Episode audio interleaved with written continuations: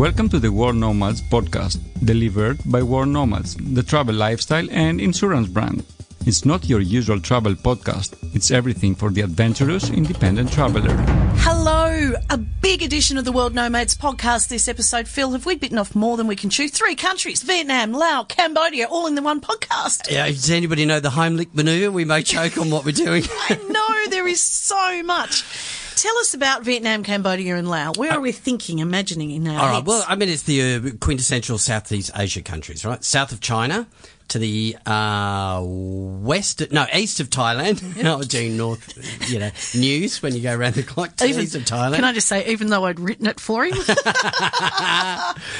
really mountainous part uh, of the country there.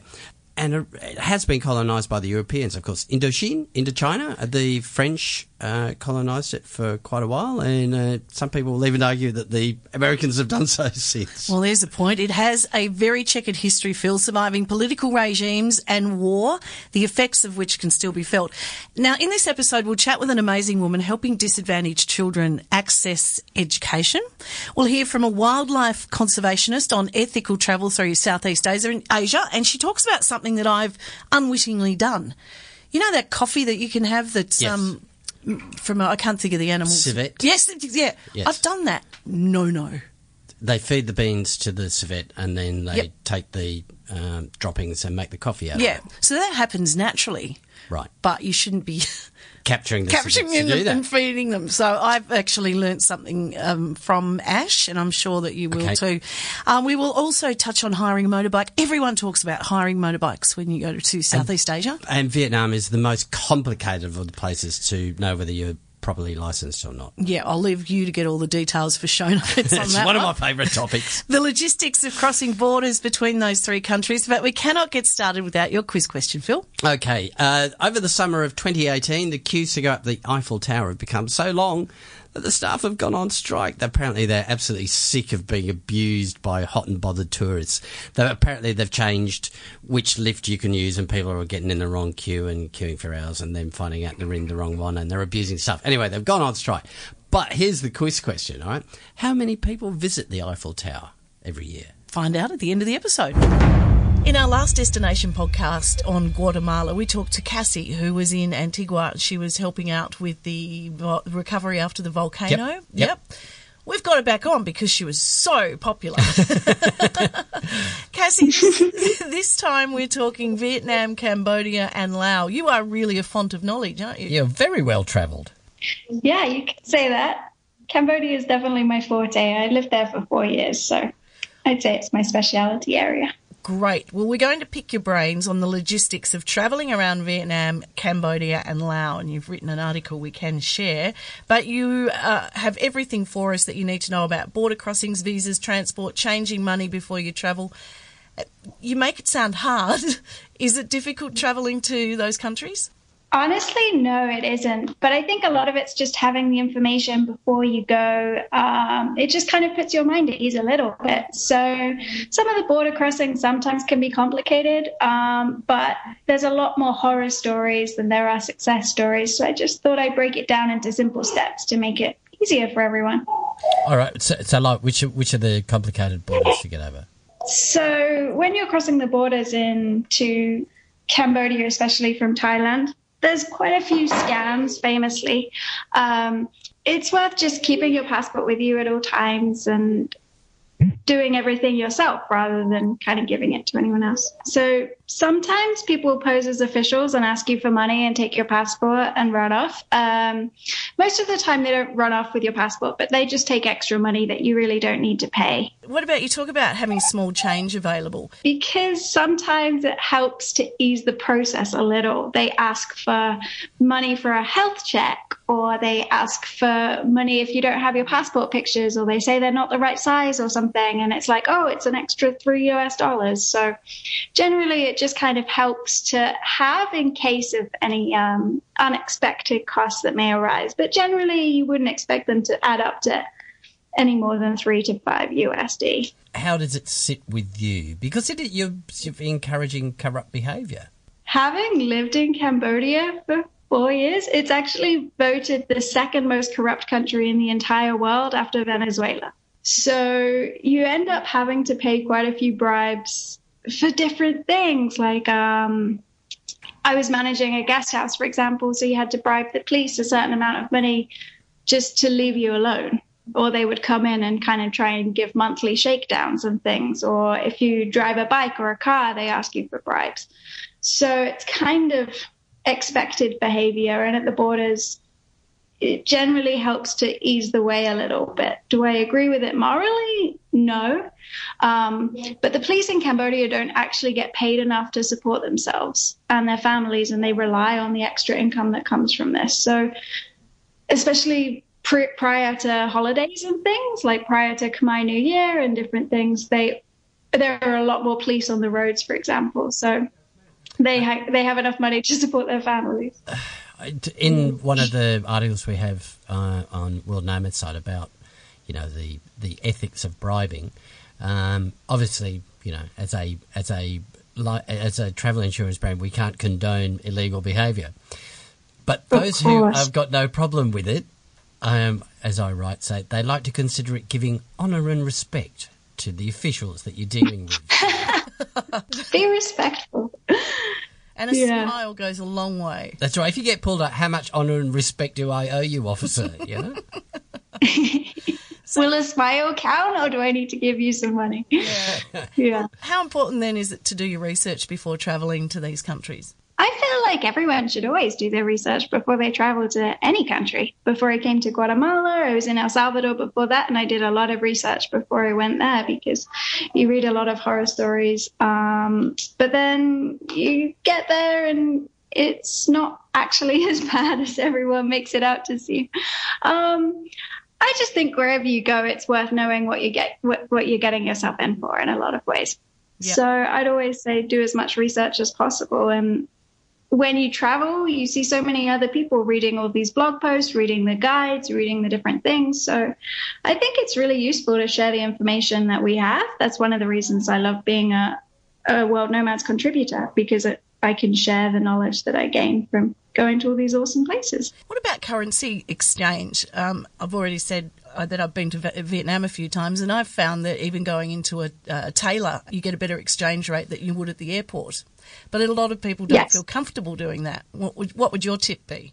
I always change money in the markets. I found that I got the best rates in the markets, but I know that a lot of people don't feel comfortable walking around with much money on them, especially in the market. So I would say change little and often rather than changing a lot at one time.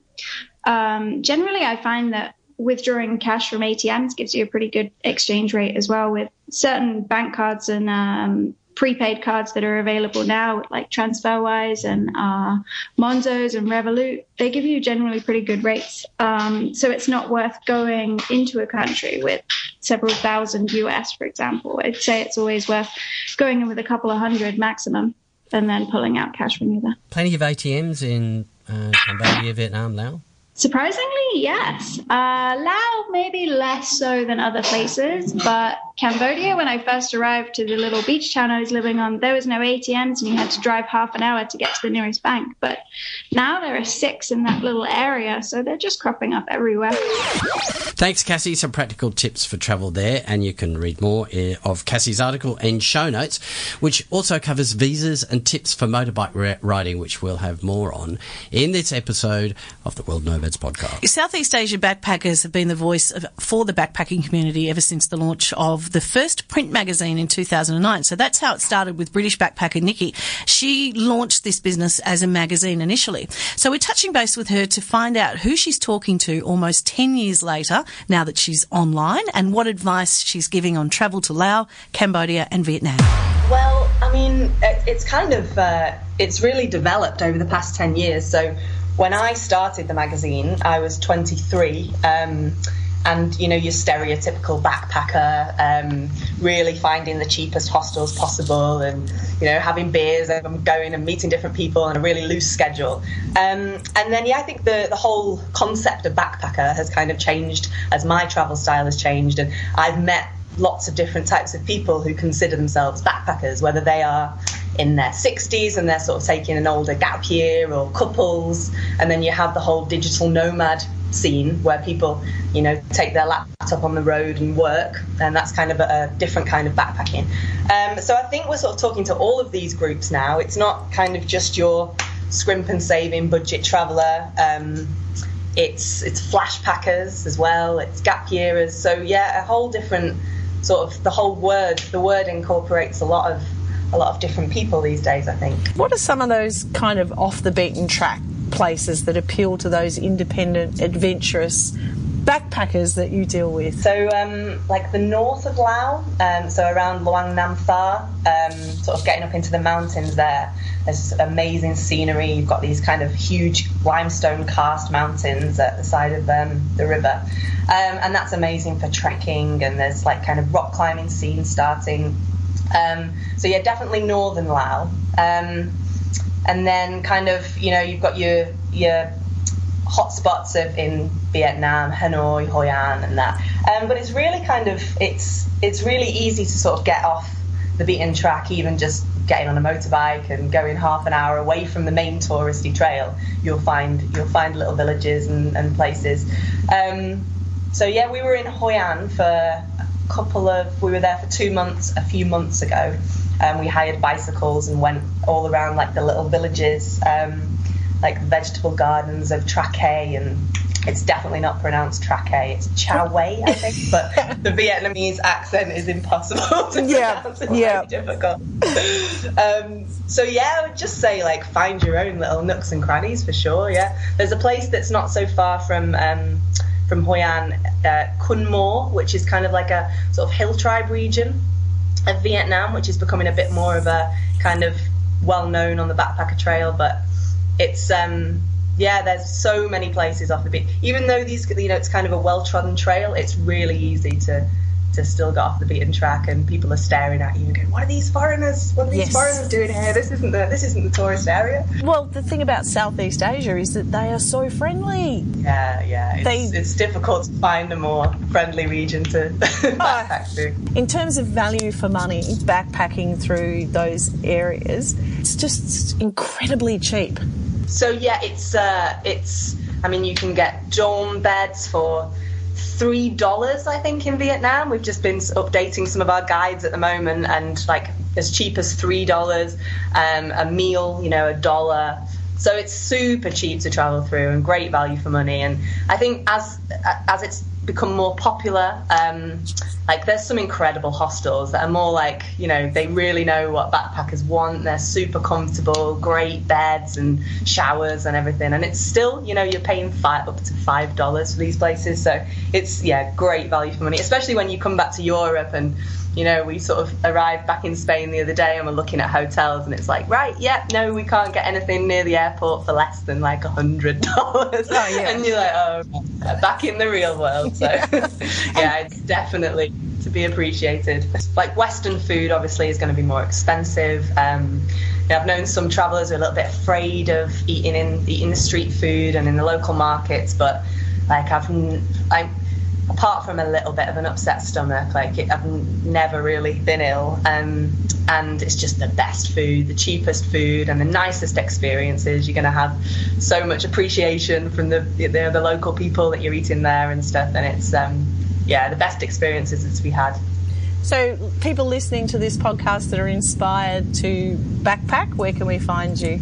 Uh, it's southeastasiabackpacker.com is the website. Um, and we've got a Facebook community where people, there's lots of travellers, Southeast Asia backpacker community basically. Um, and there's people asking each other questions and advice. So if you're looking to travel, that's a great place to meet travel buddies and chat kind of thing. So How good is social media for that?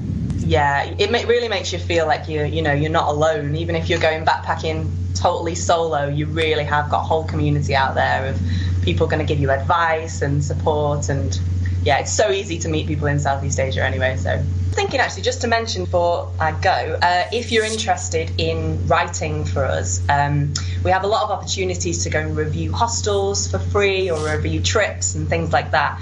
Um, so if you are interested in writing and you want to uh, sort of write about your travels and possibly get the opportunity to review things while you travel. Um, we have a newsletter you can sign up to and find out about free opportunities. And it's kind of like we're trying to create a whole. Uh, kind of like a Wikipedia of sort of like backpackers uh, collaborating with all this information for each other, and then also getting some of the perks of being able to stay in places and do dive trips and things for free because there's only two of us running the website and we can't do all of this. So it's great to get loads of people involved. That's what we're trying to do at the minute.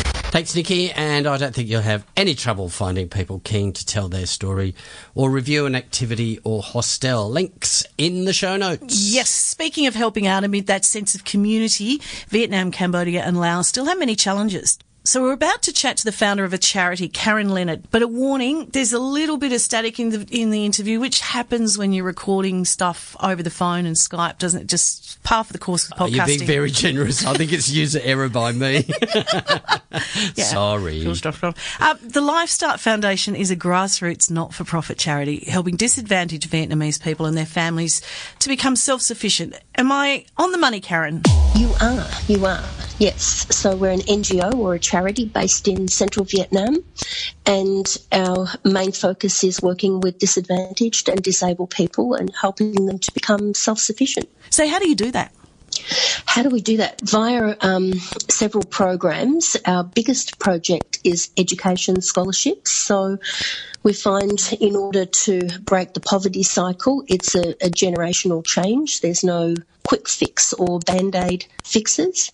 So education, um, taking kids who are from super poor families and getting them through their education to the end of year 12. And in our case, then we take them on through university. And it's really not until they've completed a degree where there's a, an, a, a, a pathway for employment that you're not, you're really breaking the poverty cycle.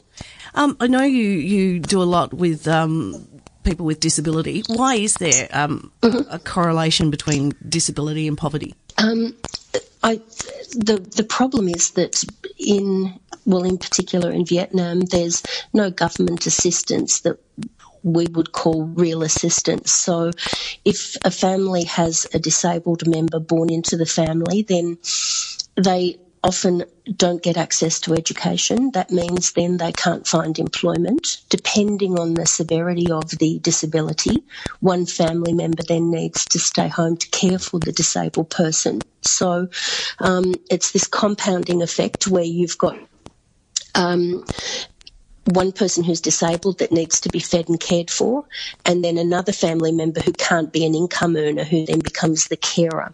And then without any sort of assistance, that puts a lot of stress and pressure, obviously, on the rest of the family. Sounds like the absolute definition of a vicious cycle, that one. That Yeah. one's how you spiral down. It, it, it absolutely is, and, and if obviously if you if it, you, you're a, a disabled person born into a poor family, it's you know it, it is that it, that cycle that's incredibly hard to break.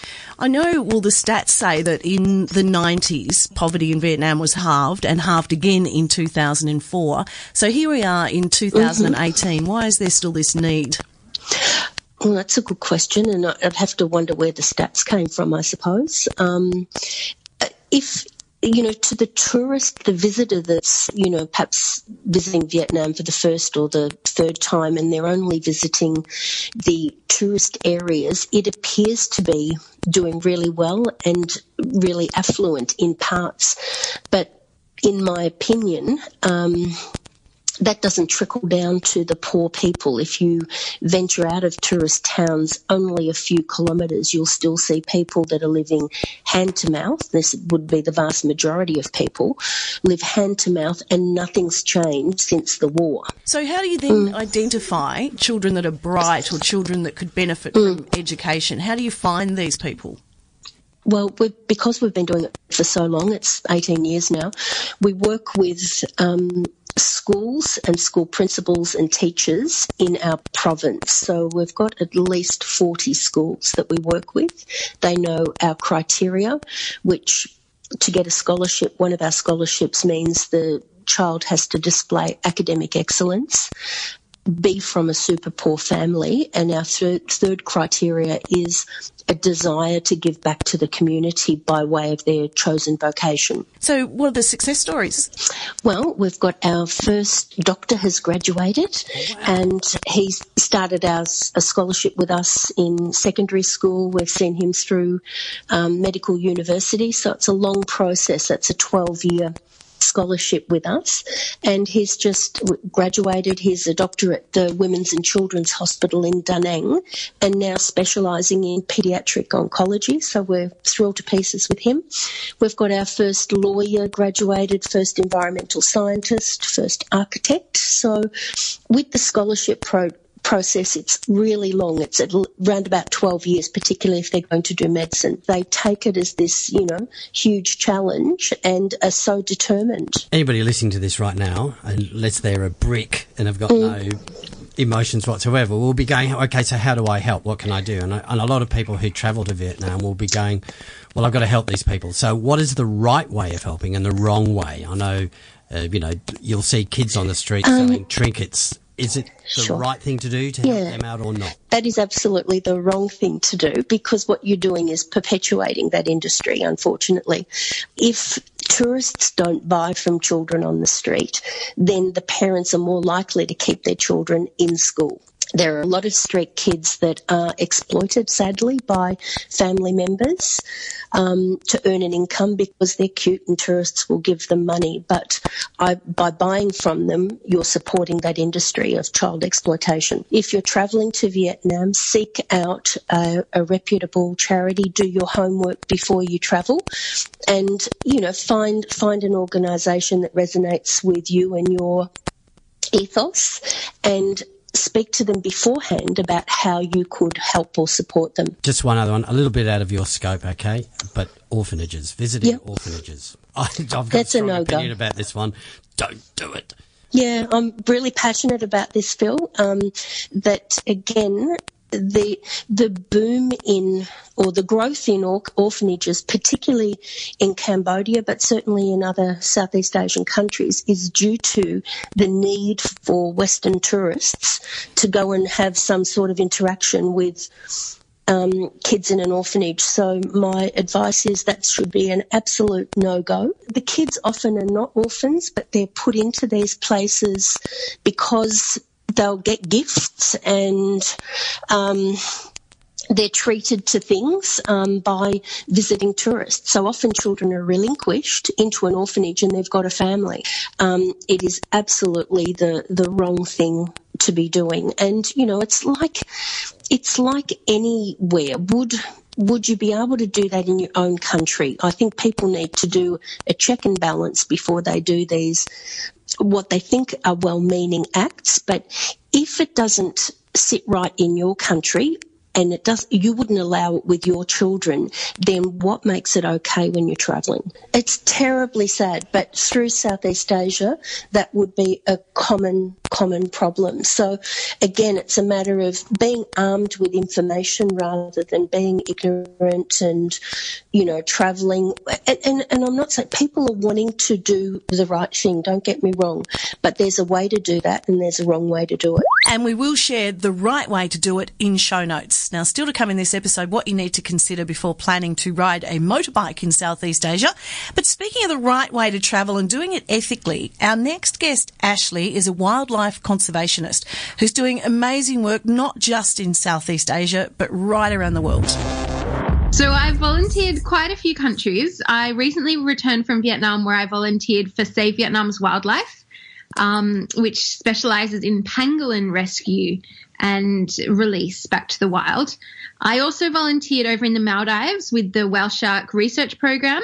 I've also volunteered over in Africa for um, an organization called CARE, the Center for Animal Rehabilitation and Education, which focuses on baboons. And I've spent quite a lot of time in America, particularly lately with my my studies, um, looking at the human dimensions of wildlife conservation. So I've been um, visiting lots of zoos and aquariums there and seeing how they can better improve the um, conservation messages that they're sending out to all their guests.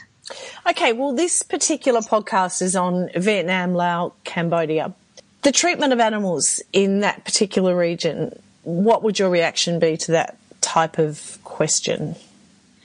There are some some gems among the roughage. There are some really good conservation organisations that are doing some great work in those countries, um, but there are there are a lot of issues because they're low socioeconomic countries. The the the people that live in those countries um, do what they have to to survive a lot of the time, and you know it's like Maslow's hierarchy of needs. When your personal needs aren't met, then you can't really think um, beyond yourself to the conservation of other species.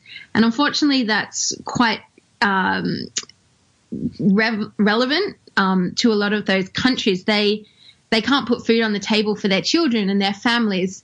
Um, so if it means that they need to go and, and poach animals from the wild, then that's something that they do because they have to. And if that means taking animals from the wild um, and using them for tourist attractions to try and get income to put food on the table for their family, then that's something that they they'll be willing to do as well.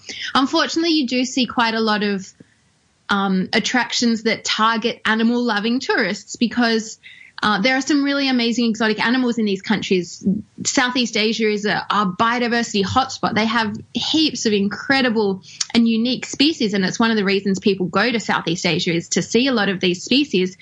And if you are an animal lover and you get the opportunity to, to get up close to some of these really incredible species, you're probably going to take that opportunity. Um, so one thing that I do is I run a social media campaign. It's called the Wildlife Friendly Traveller, and it aims to demystify some of the issues around whether your actions as a tourist are supporting wildlife conservation or whether they're contributing to the exploitation of wildlife. And it's really hard to know if a, a place is legitimately supporting conservation or whether they're telling you this story, but in reality, they're actually exploiting the wildlife, which happens all too often.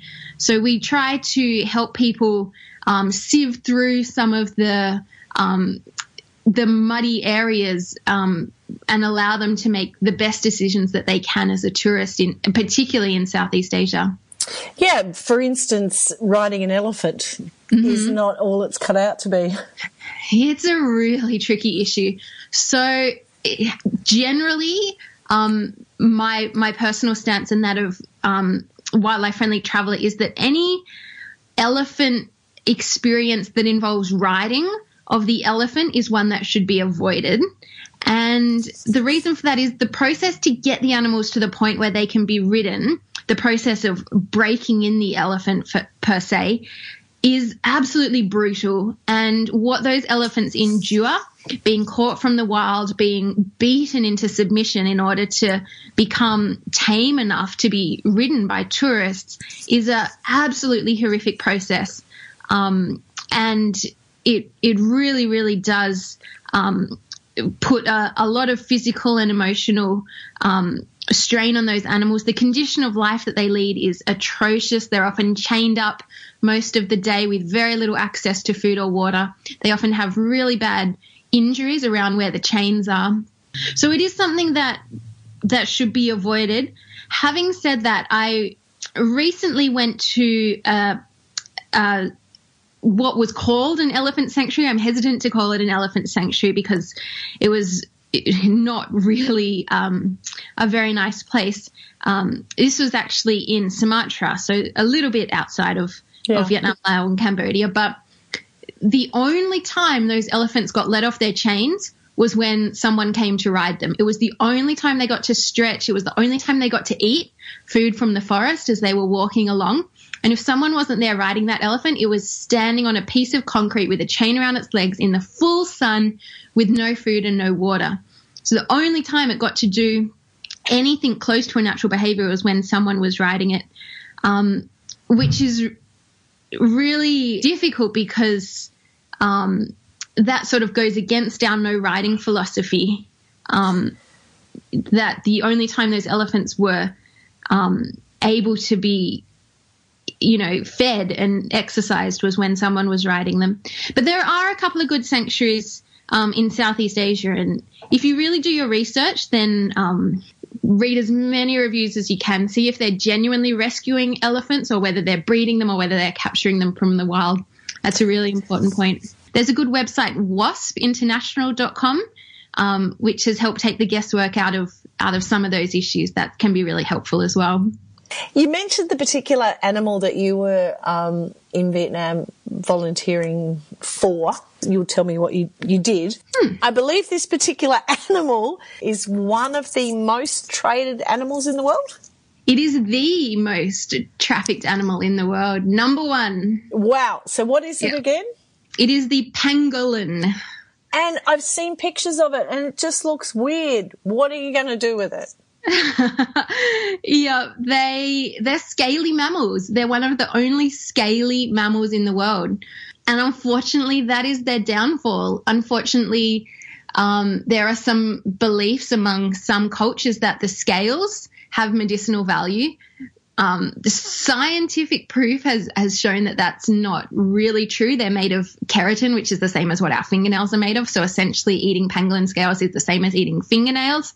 However, the scales are by far the most high value part of that animal, and that is what is driving the trade in that animal. They're traded by the ton, and this is a little animal. It's most similar to an anteater in appearance. It's it's small with a really long nose, a really long tongue, a long tail, and a scaly body. What about uh, Laos and Cambodia? Anything Yeah. similar there? hmm Yeah, absolutely. They're they're Sunda pangolin are often found in in Laos or Cambodia um, and transported across to China as well. As a tourist, you're never going to have any issues with pangolins. It's not something that's going to affect your experience in Vietnam, Laos, or Cambodia at all. You probably would go on a holiday there and come home and still not even know that pangolins exist. But do you research before you jump on the back of an elephant? Absolutely. And also before buying civet coffee. Traditionally, the civets would come through a coffee plantation and have a nibble on the coffee beans and poop out the coffee beans. And a farmer accidentally discovered that if you roast up those poop beans, they make a really cool tasting coffee. Unfortunately, a lot of places have very poor caged conditions um, that they make the civets live in. And the civets are force fed huge amounts of coffee beans as their only food, which is very unnatural. In, in the wild, it would make up a very small percentage of their their natural diet. But the unfortunate thing is that a lot of the places that will tell you the best story, they'll say, you know, we're an amazing um, free range wild civet place. Unfortunately, a lot of those ones are the ones that actually have the worst behind the scenes. Doing great work, Ashley. Well done. A lot to think about there, Phil. Uh, in travelling ethically, not jumping on the back of um, elephants. Yep. Thinking about uh, going to zoos and aquariums. Well, funny you should mention that because I've got something about that right now in travel news. Have you? All right, let me just skip through to that one. Anybody who's visited the Greek island of Santorini will know one of the most popular tourist activities there is to ride a donkey from the port up to the town, up about 500 steps. Problem is, all the donkeys are being injured. They can't carry the weight, especially of the obese tourists who are turning up. These donkeys are only supposed to carry about 50 kilos, which is about 112 pounds. So you can imagine what's happening to the poor things. The locals have even tried uh, crossbreeding the donkeys with mules so that they can carry the weight much better than that. But you know what? It's 500 steps. Just walk it. Don't ride the donkeys. You'll appreciate it. Oh, look, as we're putting this podcast together, a bit of bad news, I'm sorry. A second major earthquake in a week has struck the Indonesian island of Lombok. This one's killed as many as 82. Uh, Lombok at, is at the time of recording. at the time of recording it. Uh, Lombok is an island neighbouring the very popular destination of Bali, which we all know about, but it's a relatively popular destination too. Uh, luckily for travellers there, though, the quake is centred on the other side of the island, some 50 miles away, where the tr- tremor, where the tourist eye was classed as light, although it doesn't look like it from the damage that we uh, have seen on TV coverage. Not such good news for the main town on the island, and of course the Indonesians living close to the epicentre. So our thoughts are with them right now. And whilst we're on Vietnam, a new tourist attraction has opened in the Ba Na Hills behind Da Nang in Vietnam. It's essentially a semicircular viewing platform or like a bridge with amazing views over the district, a treetop sort of, you know, experience Yeah. there. But they've incorporated uh, into the bridge a sculpture, which is a pair of giant hands that look like they're holding the bridge up.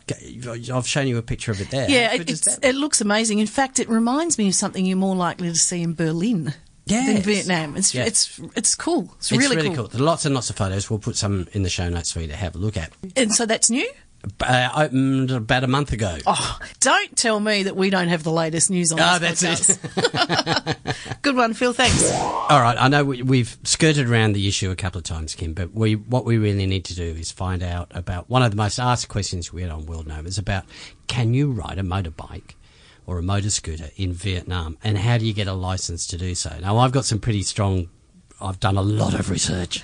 I've got some pretty strong opinions about whether you can or not, but. We always like to go to the insider, the local source. So joining us in the studio right now, Steph Hendry, who you've been living there for the last four years, Steph. Yep. Just Doing what? uh, working at an international school in Hanoi as a uh, special education teacher. Wow. Nice gig. What brings you back to World Nomads headquarters being Sydney? Well, I'm only here for two more days, then I'm moving to Morocco, Oh, okay. course. to Casablanca. So we're Do the same sort of thing? Uh, yeah, exactly the same sort of thing. Wow. It's, uh, so we've uh, four years. The kids have sort of grown tired of the pollution, and so have we in Hanoi. And uh, we thought, let's do something different. I was just reading about that. Actually, speaking of motorbikes, they're actually talking about banning motorbikes in Hanoi by 2030. Have you heard that one? Uh, it was 2025, and then they, they've just realised that they won't work, so they're putting it back to 2030. Plan is to replace it all with uh, public transport. Since they took the tax off cars, there was a 100% import tax. Yep. About five years ago, they're getting an average of 50,000 cars on the road each month. Yeah, but having been in a car from uh, Ho Chi Minh to Nha Trang, there's two lanes, Phil. Yep. But there's three gar- cars going one way, three coming the other way, and one down the middle. Right. It's a scary experience. Well, which brings me to Well, plus you've got before you get to the Yeah, licenses, plus you've got the electric bikes coming on the roads now, Okay. and a lot of the kids are riding those to and from school, and they just are on the highways and everywhere, so it's really dangerous. So the whole traffic system works on it's called yield and forgive. No matter what anyone does in front of you, you give way and you then forgive them. Yield and forgive. So the amount of times you nearly get killed by somebody, and you go okay. Yeah, sorry. and as an Australian, you want to beat the horn. Oh, and there, there's them. heaps of horn beeping. Well, the horn, on. the horn beeping is just to let you know they're coming. There's Yeah, no okay. road rage. I didn't realise. I thought the well, beeping was. there's actually road a law against road rage in uh, the Emirates. So, so is there a law against it, or is it just the the custom, just the practice? There are laws for lots of things, but there's no enforcement of laws. so And Oh, stupid! What was I thinking? Well, yeah, and like Cassie was saying when Yeah. we chatted to her about you know traveling through Laos, Cambodia, Vietnam, um, they they take bribes, yeah. don't they? yeah, especially around Tet. Yeah, That, that's when you get pulled over a lot. Oh, because they need the spending. My wife the got pulled over for not indicating, which in Hanoi is hilarious. And while she was while she was like waiting for the policeman to you know finish yelling at her, and he's holding his hand out, there are people going the wrong way past them. Yeah. So she, he's like trying to explain not indicating. So then she took her helmet off, and he's seen that she's a Westerner, and she just like threw you know ten thousand dong at him and rode off, which yeah, is which what you do. Yeah, yeah, exactly, exactly. It's what you do. So that what's that? Couple of bucks, five bucks? Uh, like fifty not- cents. Yeah, 50, 50 cents, cents. nothing. Yeah. Yeah. What, Anyway. what is the rule with alcohol and scooters? So that's a good one. I was asking some students about how old you have to be to drink, and the general consensus was when you look old enough to drink, you can drink, and if you're a Westerner, you can drink And- anytime you want. And get on your bike. So there's no breath testing. Um, if you're in a crash, it, it doesn't really matter. So what we're told by um, government agencies, let's just say, I won't say which ones, Yeah. uh, that if there's a crash, get away as quickly as you can, because no matter what, who's at fault, you will pay. An extremely high chance of a motorcycle accident in Vietnam. Yeah, my girlfriend's had one. My son nearly came a cropper with a bus. It's it's real. So for anyone listening that's thinking about it, it don't take it lightly. No. Well, that's one of the things that you know. It's I actually wrote in our safety advice as well. It's like if you don't already know how to ride a motorbike, Hanoi is not the place to learn. No. It's not. So what are the rules then around licenses?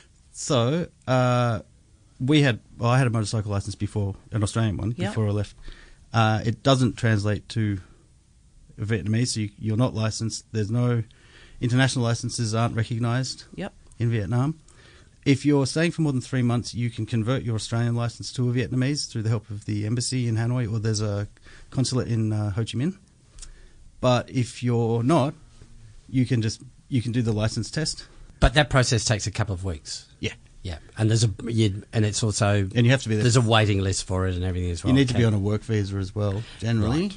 But um, I know a lot of people that have been there for three or four years plus with no license. You see, but this is the problem. You see, because for insur- travel insurance, well, you'd never. Yeah, you're not insured because you're not licensed. So yeah, you're not going to get caught. Yeah, you're only going to pay fifty cent fine.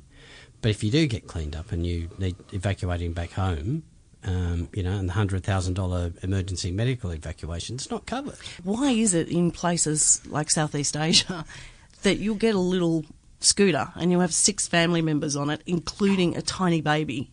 Why is it only the adults have the helmets? That's I what I, know, always that's- uh, wonder. that's exactly what I That's was gonna always say. wonder. And apparently the helmets, though, aren't accredited. So they brought in a law saying you have to wear a helmet. I'm not sure how long ago it was, and so the response was unanimously negative. Like, why would we need helmets? And you're right, the helmets. I think you can buy them for about forty, well, four dollars probably. So, Yeah. um, they're they're terrible. but what happens on big roads like Vo Chi Cong or something, where ten lanes of traffic, the police will set up a check, a helmet checking station. It's like an RBT here. Yeah. And so a couple hundred meters before that, a guy will set up a stall renting helmets, and a couple hundred meters after, You return them. You return it. Well, you know, It's that's, awesome that's to an watch. entre- entrepreneur at work. You know, he's seen a need, and It's just, it's just great. The Vietnamese, And- they have a way around everything. And the guy renting the helmets is the cop's cousin or something. I take it, you know. there are companies though that do tours, bike tours, where Yep. you're a pillion passenger. Yep. I'm guessing you would be covered in that situation. Yeah, licensed operators, all that sort of stuff. Yeah. Yeah. There's um, wide-eyed tours. They do really good ones. Uh, I have been on day ones with them where you ride along with them. But Yep. I've had friends that went on the Northern Vietnam one on, as pillion passengers, and they love that. And you stay in houses with families, and they really, really enjoyed that. Yeah, and tell us about that company you mentioned when you first arrived at the studio. Well, yeah. So one of the things about Vietnam is there is no air pollution because when it's bad, they just turn the monitors off, um, and there's no. I work in special education. and It's been a real battle getting them to recognise things like autism as being a real condition. Yep. Um, there are people who have started charities. There's two, uh, an Australian um, Mike, I think his last name, Broslowski or something. He came over in 2005 and started a charity called Blue Dragon. And one of the things they do, they help a lot of kids and orphans, but they um, rescue a lot of women from uh, sex trafficking in China. They get taken from Vietnam to China. And another offshoot of Blue Dragon is VIP Bikes, which is a guy called Andrew Suto, and he um, got there in 2005 and saw a lot of. He's a licensed mechanic, and he found a lot of kids on the streets who needed skills, and so he's he upskills them, he teaches them, does an apprenticeship for them, charges really reliable, uh, really cheap rates for really reliable bikes. Yeah. and that's a big problem with the rental places where all the tourists are. You get cheap rentals, but the bikes break down, and there's no service, so you can be stuck in the middle of nowhere. What are you going to miss the most? Oh, the people, without a doubt. Um, we we working with the school went out on a lot of uh, sort of trips out into the countryside and met kids at schools, and uh, those are amazing. So Well, later in the podcast, we'll touch on a foundation that's actually helping um, within the poor communities um, identify bright kids, people that would normally miss out on an education, and um, and offer it to them through scholarships. Mate, thanks so much for coming in. thank you. Yeah, awesome, Steph. Always great to have someone live in the studio. It just makes it fun, feel real, isn't doesn't it? it? Yeah, it's, It's- yeah, fun. it's great. It's really fun. Phil, the answer to your quiz question, we kick off an episode with this uh, each time, and then we finish it with the answer. Okay, uh, how many people go up the Eiffel Tower every year? Six billion. Woo! Six million people. I did the math. So, uh, you know, if you average it out over the year, which it doesn't because, of course, summertime is the most. Yeah, the peak. The peak time. That's like 16,000 people a day. Have you been up it? I have. It's fantastic. No, I walked sort of pa- past it, if that makes sense. Yeah, Obviously, I uh, really like that area around there as well. Yeah, it's really Actually, when you cross over the Seine onto the other side, that's quite a nice district around there. That is where um, Princess Diana um, was in her car accident. No, I thought that was over near the Louvre, wasn't it? On that tunnel there? I might Pretty sure. No, so okay, let's Uh, pretend. I'm now googling Let's pretend where Princess Diana died. Let's pretend you're the the Eiffel Tower, I'm being the Eiffel Tower. You, And you- you can't see, but I'm holding my hands above my head. and you walk down and you cross the little bridge.